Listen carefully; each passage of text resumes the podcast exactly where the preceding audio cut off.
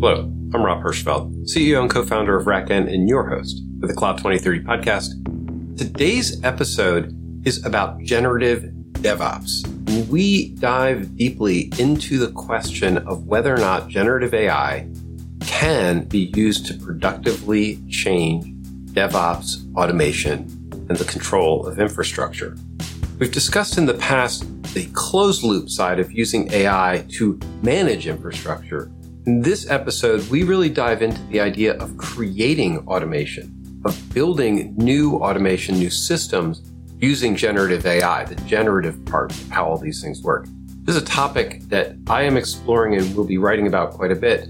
Um, and this is part of my process of exploring and discussing how this new AI ML models and expertise might transform the IT landscape. It's a fascinating conversation, and I know you'll enjoy it.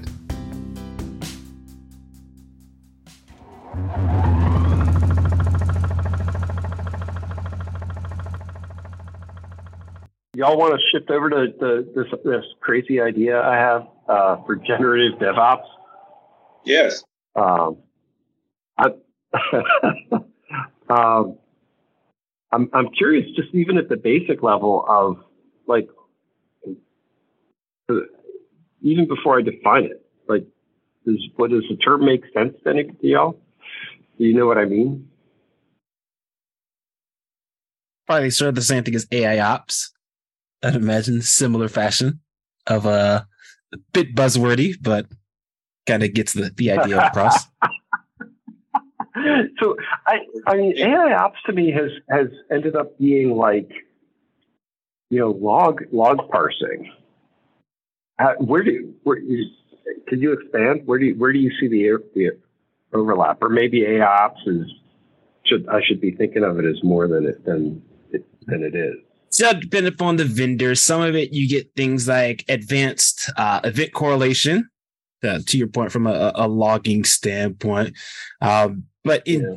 theory, the idea would have been, I think, more akin to something like, uh, let's take a GKE's autopilot, something where it's really looks to try to bring more of a, an autonomous nature to the operations side of almost almost akin to a, a self-healing some of those sort of constructs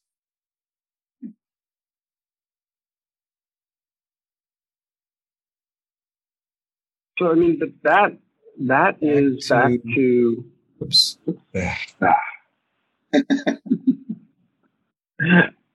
If I can make that work since it thinks I'm in twice. Um, that's that's not writing for you. I guess maybe this is part of where I'm where AI ops strikes me as as running the system versus um, this idea that I might might be able to create the automation. That's that's where that's where my mind went with the difference between like an AI ops thinking, which is much more of a control uh, ops approach versus like actually building the scripts, building the automation.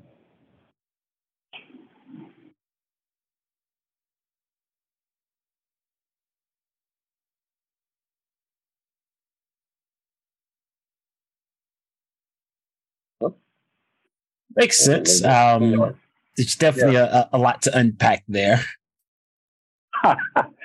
that well, because right when I think of that degenerative stuff, it's you're you're using the the le- learning models to create, you know, coding or language or right writing or things like that. Like you're you're you're building up the systems versus um, expert system like putting in expert systems behind or cor- helping you with correlation it's it's it's a cre- it's it's a it feels different to me.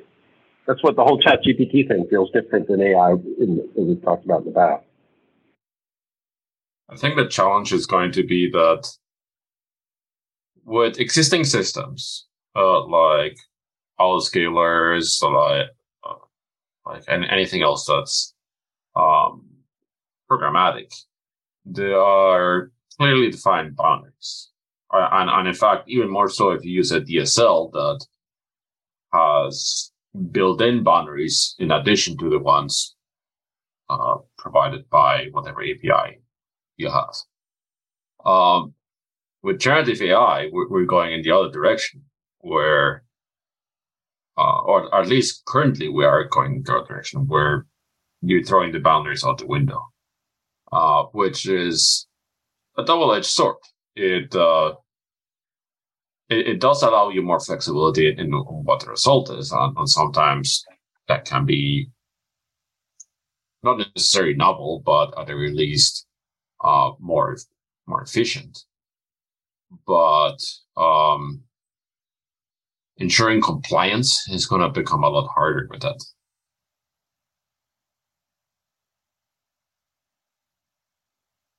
What? Wait, what type of compliance? Like a like a system compliant. Let, us let, say you, you you have a ah, system okay. that that that that needs to meet certain constraints, like whether it's be in, in a certain uh, location or have certain access restrictions or certain firewall rules. Um, if it's if it's done generatively, uh, at what level do, does do those constraints come, come in place? Uh, like, and if you if you provide them beforehand, like uh, as input to the generative system, how do you verify that they are being kept? Uh, and, and the system is not is not saying like, oh well, like if, I leave this one bit out, everything else will be so much simpler. So there you go.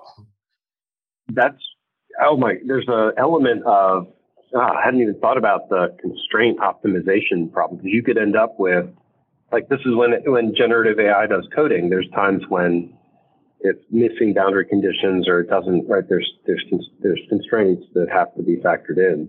Do you, I mean, just in practical terms, could we uh, generate an Ansible playbook to install something? Would that be like I, I, this is we're about to start trying this to see if it's possible. Um, how different is that than writing code?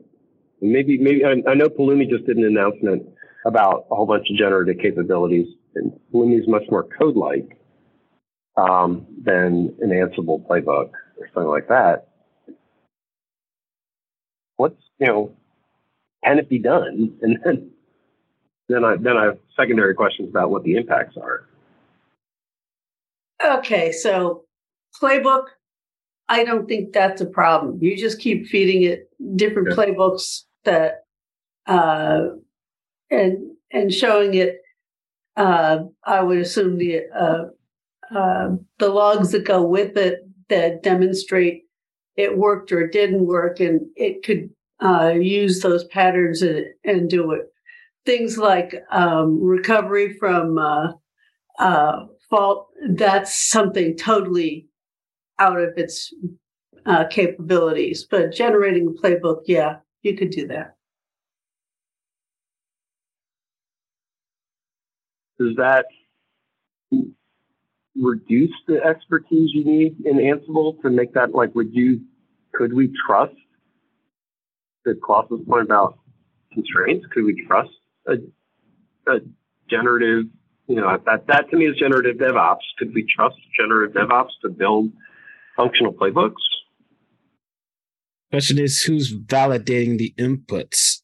Oftentimes the challenge mm-hmm. is that I've seen is let's say we're doing we're doing Ansible and I got a team full of Linux folks.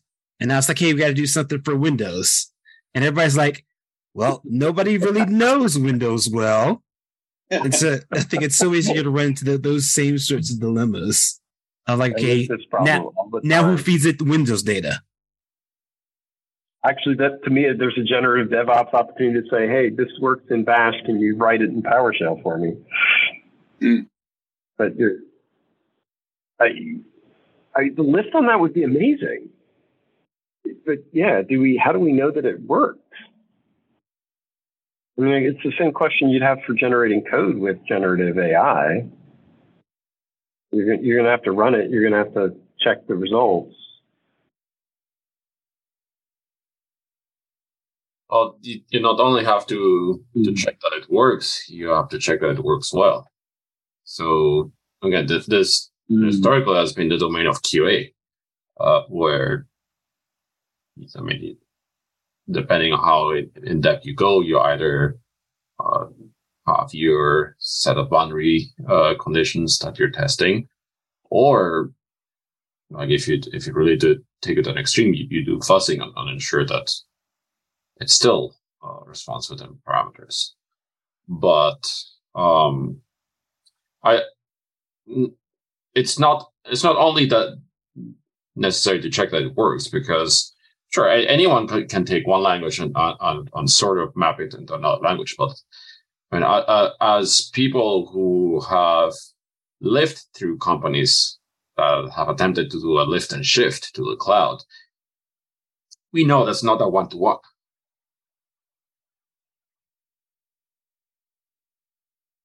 this is it, it's a it's a balance because this is what I'm trying to figure out from an expertise perspective. Um, it's you actually need more expertise to evaluate whether something that somebody else wrote is that works and is valid.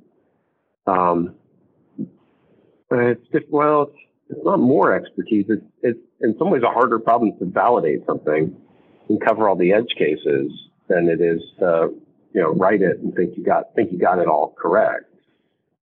Um, but man, if, if generative AI could build it, you know, next time I do an Ansible playbook, type in, hey, I want to install, um, you know, MySQL, and and it could go and literally and build a you know usable playbook.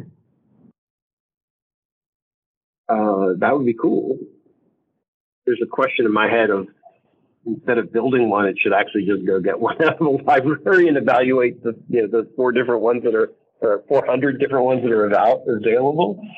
Um, or maybe even better yet, look at all 400 and then synthesize. This is where it would be generated. Synthesize the best out of all of them. Uh, and since you bring up my, MySQL, uh, I mean that that's a stateful yeah. system, which brings a whole other host of problems with it because if you, unlike declarative systems or ephemeral ones, uh, if you make a mistake, you, you can't just roll back and and, um, and, and change the config. Uh, you, you may be facing data loss.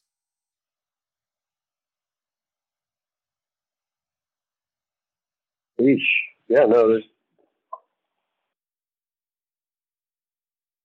Uh, it, could could you? I mean, what you're making me think of is you could take a you could you take an existing playbook and say, I need you to make this idempotent.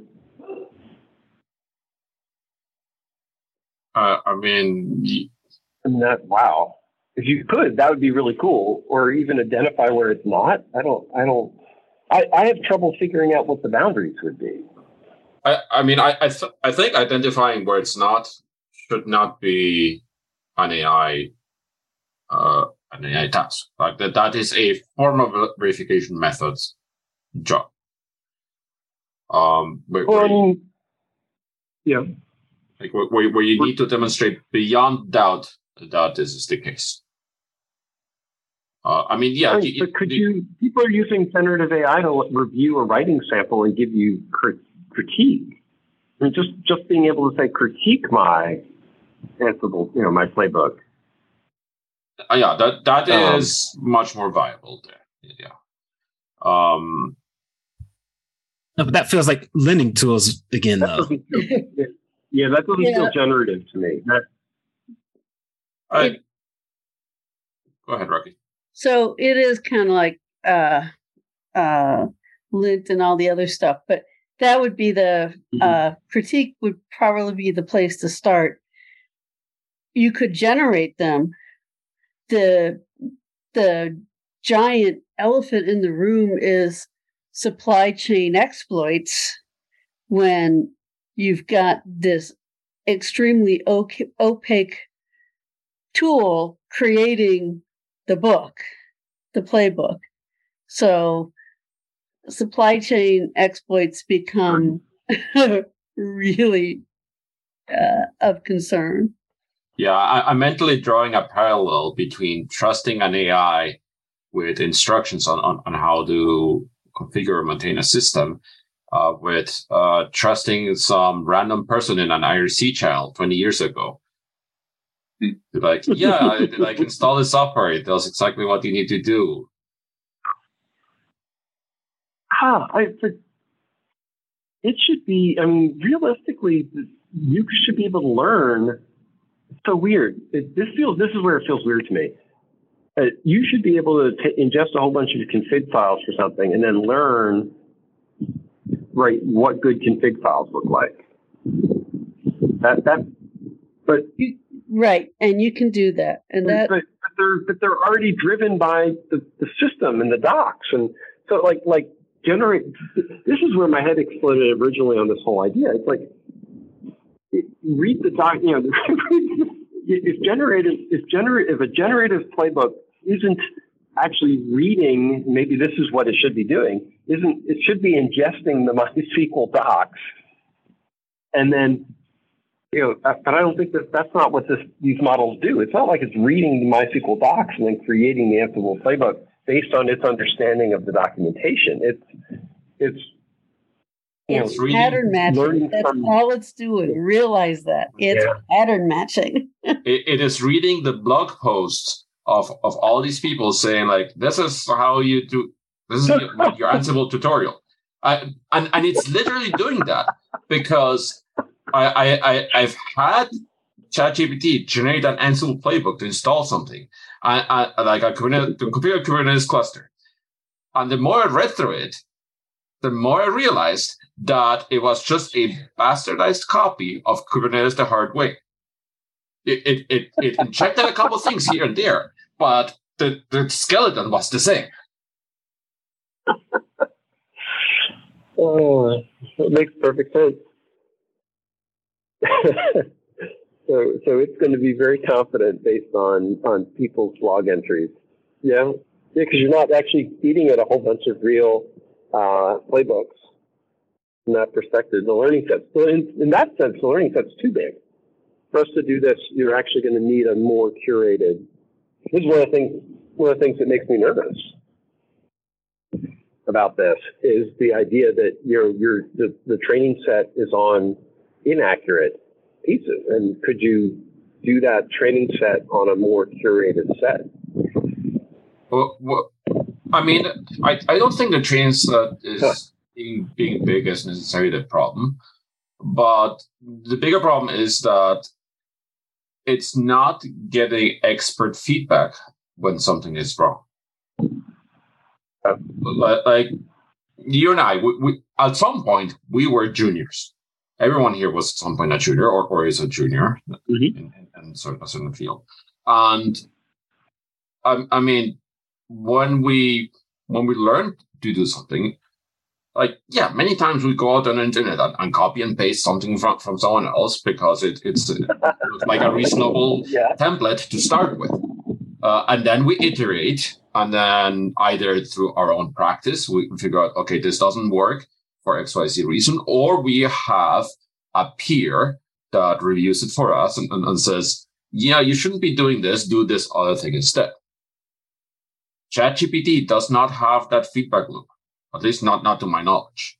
It, it, it may have adjustment based on your own preferences, but we don't have a, a like a set of su- subject matter experts that, that ChatGPT can, can reference and say like, did what I pro- does what I produce look reasonable?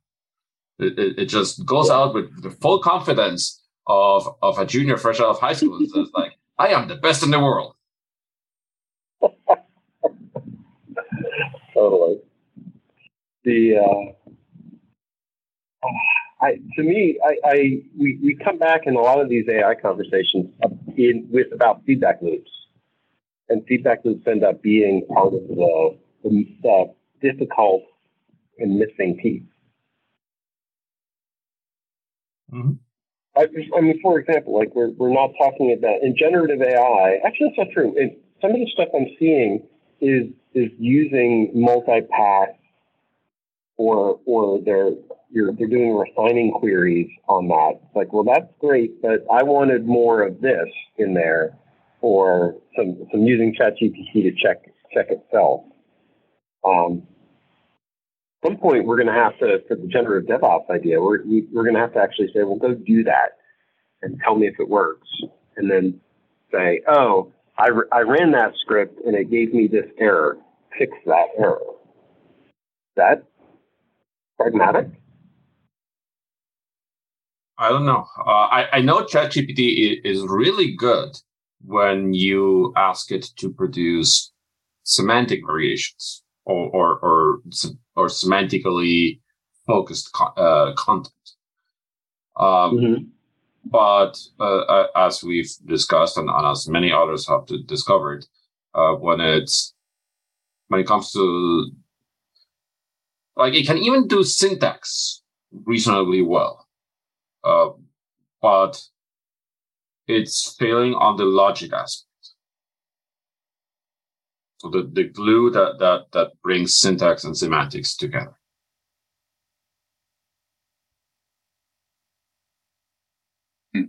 Yes, because it has glue. It has it has no logic. And that's the thing. All it does is pattern match, no logic. So is, is how much of the of the operational work that needs to get done is pattern matching versus logic. Because I mean, you, you, could make that you could make that comment about writing code, and you know people are finding you know very good, um, you know, you know I, have I've been hearing people raving about the the coding behavior. Um, yeah, uh, I mean for for 80% 80% of the time it's just going to be pattern magic or, or uh, pattern matching or, or producing uh, patterns uh, and, and this is not something new like what in like in programming languages uh, we we for pretty much for a long time already uh, like people have been announcing okay like th- this is the end of the developer job we're going no code or low code uh, and, and, yeah. and people are, are, certainly recognizing that that a large portion of the work is producing or matching patterns. The problem is yeah. that the remaining portion, the logical part, is the critical part, and without it, everything else falls apart. Oh, that's true. I, I would argue that that comes back to my Hitsable example. Go ahead. Go ahead. Uh, now, again, like that doesn't mean that then that, that generative AI is useless. Uh, on, I, I would say, on the other hand, an expert can can make great use of it to say like ju- just the way we already use tools to create templates for us. Like when I yeah. create a new Helm chart mm-hmm. for a Kubernetes workload, I don't write it from scratch. I, I have Helm, I, I do Helm init, which gives me a reasonable template, and then I modify it. GPT right. would, would be doing something similar, but in a more flexible manner.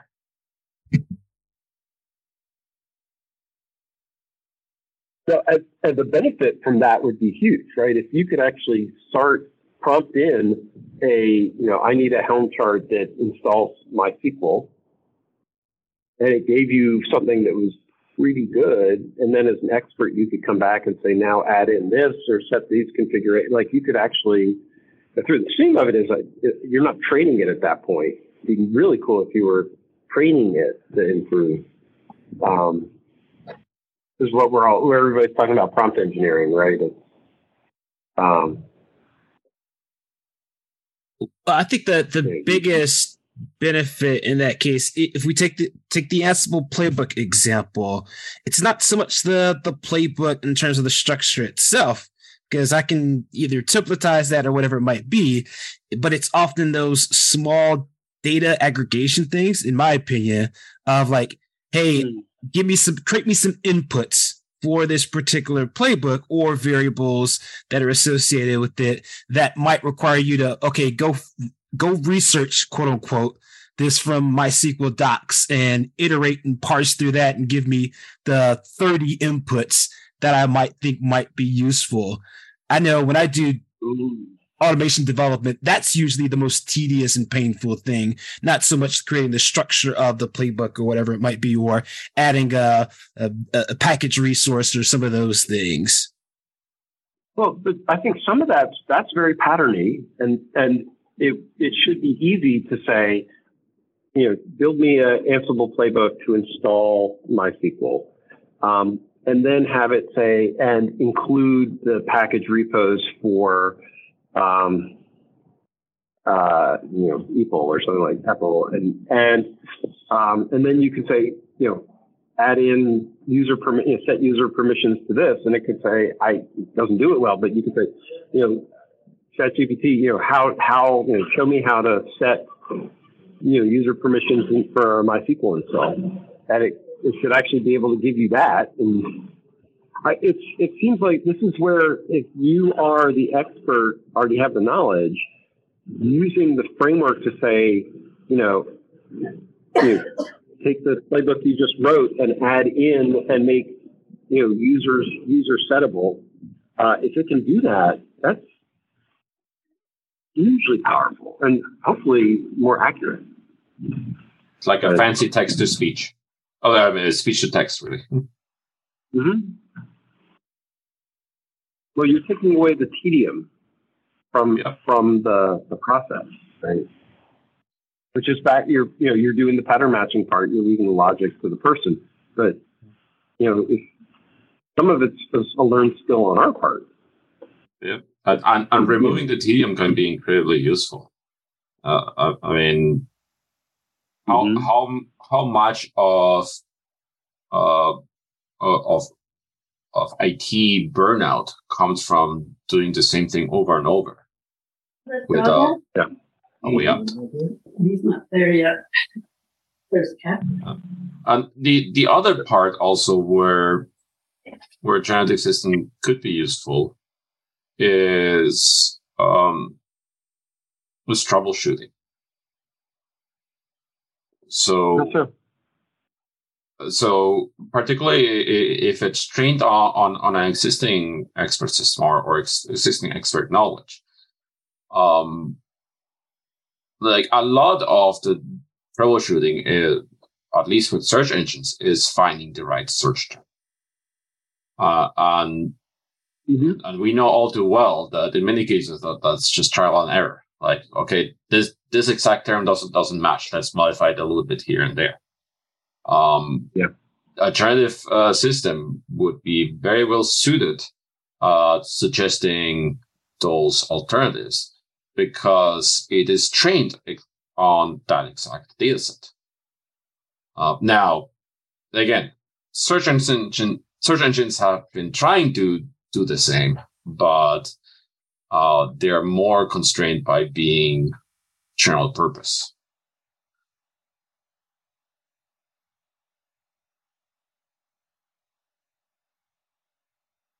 So you, are you suggesting you would go beyond like finding the results, but actually ranking or interpreting them?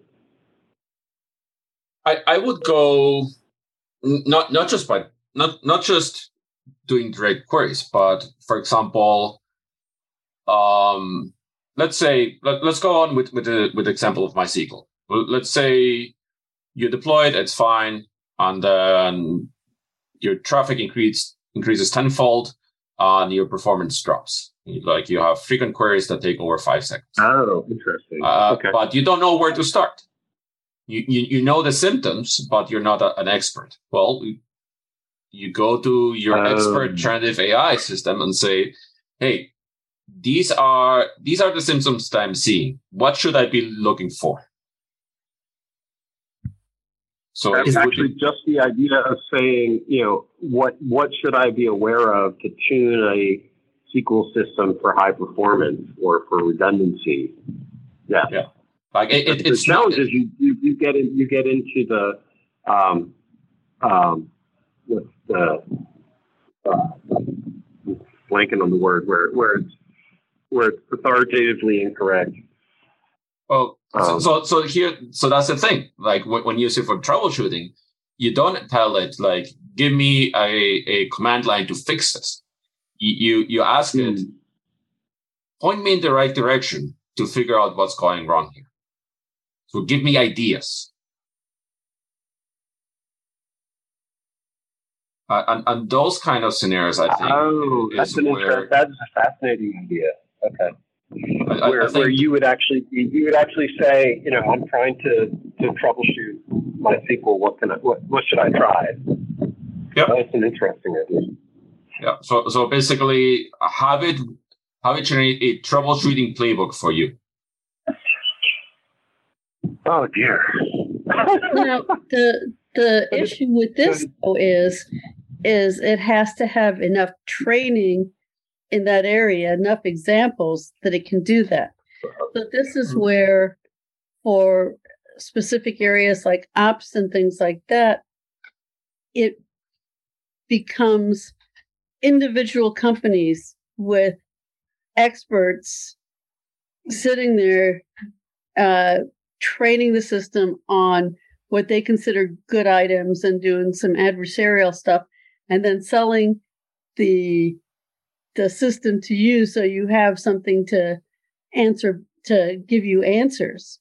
So until the training is done or the prompt engineers have done it or enough ops folks have said here is my Ansible playbook uh, enhance it so that uh, MySQL scales and enough people have enough different versions of it that it can come back with good suggestions as opposed to lousy, which means that the ops folks are training it saying, no, that won't work, or uh, how about this instead, or whatnot. All that information has to go back into the system and get spread around into the community for it to actually start being useful. and, and I think right. that that it actually could be useful because, for example, let's say you you're at a larger company, not necessarily the size of Google, but pretty large, like thousands of, of, of employees, and you have several departments. Um, and uh, SRE has been troubleshooting issues, uh, or has started troubleshooting an, an issue, but they're not sure. Uh, they, they think another department has seen it before, but they're, they're not sure, or the person who has dealt with it has left the company. There, would still be a trail of conversations, whether it's chat or, or, or Slack or or email, the, the, the or, or, or even so, just some randomly aggregated uh, wiki pages. God, you could you could train yeah a large language model system on that as input and say, and, and let it find the relevant conversations for you and, and point you in the right direction. I mean, and, and you can enhance it with, with, with third party knowledge as well. But, but this would, would then let you refine it for your specific use case. And hell, just think that wikis could again become useful if you have a, a corporate or a, a, what a wiki uh, the wiki as the the training for the ChatGPT uh, and then you literally have a historian for the company mm-hmm. that can answer any question about decisions or designs or stuff like that that have gone in and if you, with the wiki, you have the full historic repository, you'll also have reasons why it was changed and things like that. So yep. being a, that actually seems like a much more useful uh, way of implementing generative AI is by saying, okay, we've I've got this widget here that broke. What can you tell me about how this was designed and what design decisions went into it and when the last time it was changed? Mm-hmm.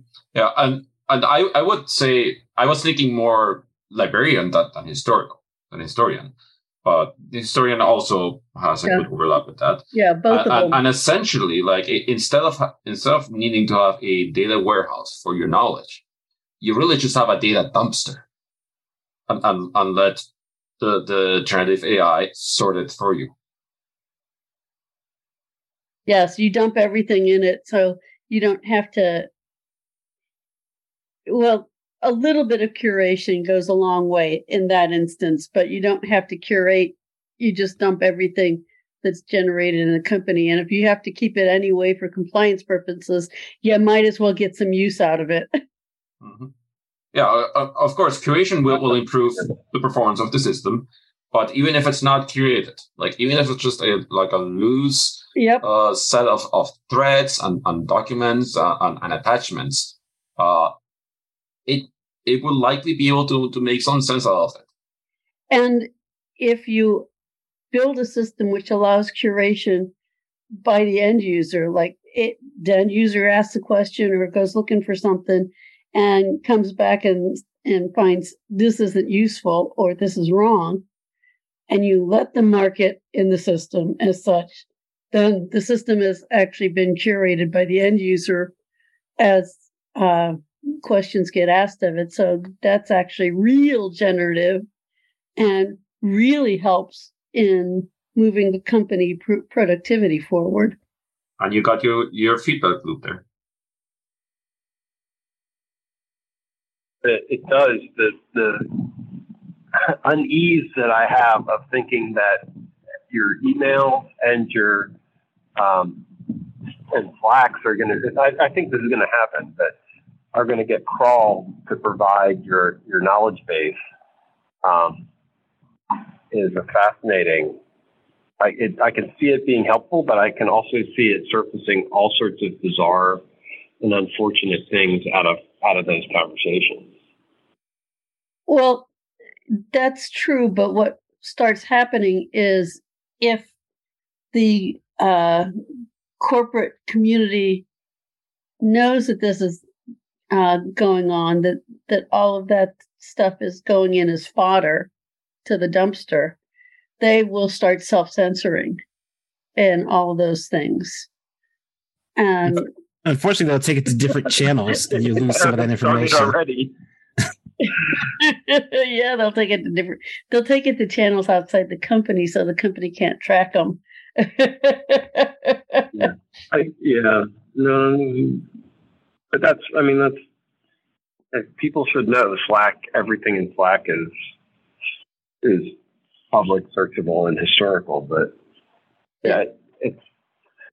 But uh, I was back when I was at Amdahl. One of the things we did is our mail we had, and it, it's in lots of ways it was like OpenStack. We had specific keys where we would ask a question, and if we thought it was part of the design process, we would put like a, a key like discussion or something like that on the top, and that thread would go around and, and would get discussed and at some point, if a decision was made, it would get decision. And so it made it easier to search because it would be in the subject line that that this was an actual decision, design decision that was uh, uh, beat out during email. And the same with every single uh, paper or discussion via email or whatever that was part of design would go get a design document number so that uh, even emails were saved as documents for the design process. Uh, it all went into a giant email archive and seldom got searched, but if, if it got searched, it would all be in there. And this just makes it a lot easier for everybody who either is not interested in the uh, the documentation or doesn't have the discipline or doesn't even have uh, the expertise to know it's worthwhile. Yeah, uh, it, that that is uh, another interesting use case uh, to say take a conversation about a design decision uh, and produce a formal document of it, or or or, or create an SOP document, or or whatever else. This, well, this was we were we were just having this conversation with with our CTO, and um, it was it was basically like this changes the way we think about documentation, and and reference examples and code examples. All of a sudden, you're like, okay, I'm not trying to organize things. I'm trying to make sure that I capture and surface everything. And then you're going to rely on the generative system to um, to to understand con- to, to find context. Um, which maybe is what we've been talking around this whole time is is um, part of DevOps is understanding the context of your operations. But it, well, and see that's that's the whole issue. That the AI doesn't understand context whatsoever. But if you have people who do understand context, they limit the generative AI to the context. And so there's no problem because there's nothing beyond the context uh, or nothing Would, significant enough beyond the context to uh, disturb the information that, that is returned from the AI. And now, now we're talking through what prompt engineering and the expertise of doing it. That's what part of what I was thinking on this is that the, the you know guardrails and having a more constraints in the system may help you accomplish accomplish this idea, right? That's that's right. Just writing a write a playbook, um, even with some good prompts, might not give you as much garbage, or might not give you as much. But I think every time we add a constraint, going all the way back to Klaus's point, every constraint improves the outcome. Is I guess what we're what we're assuming. You, you can still turn off the constraints when you're experimenting. Uh, and and we, we've seen that happen in a lot of industries where uh, an, an industry gets established uh, and, and, and puts in rules and regulations for good reason. Uh, and then there comes a newcomer that, that ignores all of those and produces a product that is popular. Uh, and then that gets um, then eventually adopted by the industry. Um, so turning off the constraint in in the right situations uh, can lead to a a leap uh, in in in technologies. But um, you, you need to know when when the constraints are necessary as well.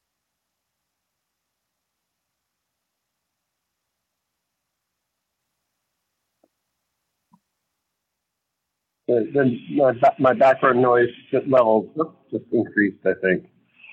I like the idea of con- the constraints. That, that might be fodder for the next conversation on this. Mm-hmm. Yeah, we are at the top of the hour. Mm-hmm.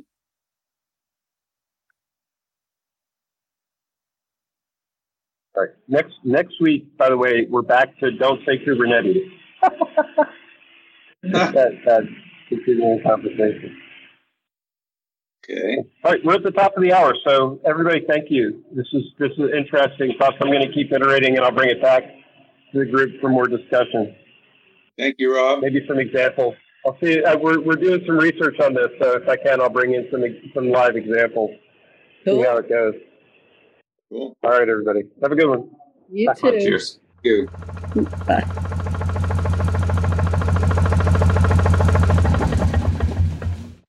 Wow, there are some really fundamental questions that we're asking ourselves during this discussion and that will keep coming back up in the 2030 conversations into the future.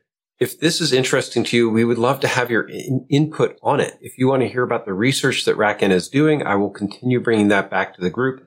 And if you have your own exploration and ideas on generative DevOps, we would love to hear them. Please join us at the 2030.cloud and I will see you there. Thank you for listening to the Cloud 2030 podcast. It is sponsored by RackN, where we are really working to build a community of people who are using and thinking about infrastructure differently. Because that's what RackN does. We write software that helps put uh, operators back in control of distributed infrastructure, really thinking about how things should be run and building software that makes that possible. If this is interesting to you, uh, please try out the software. We would love to get your opinion and, and, and hear how you think this could transform infrastructure more broadly. Or just keep enjoying the podcast and coming to the uh, discussions and you know laying out your thoughts and how you see the future unfolding. It's all part of building a better infrastructure operations community. Thank you.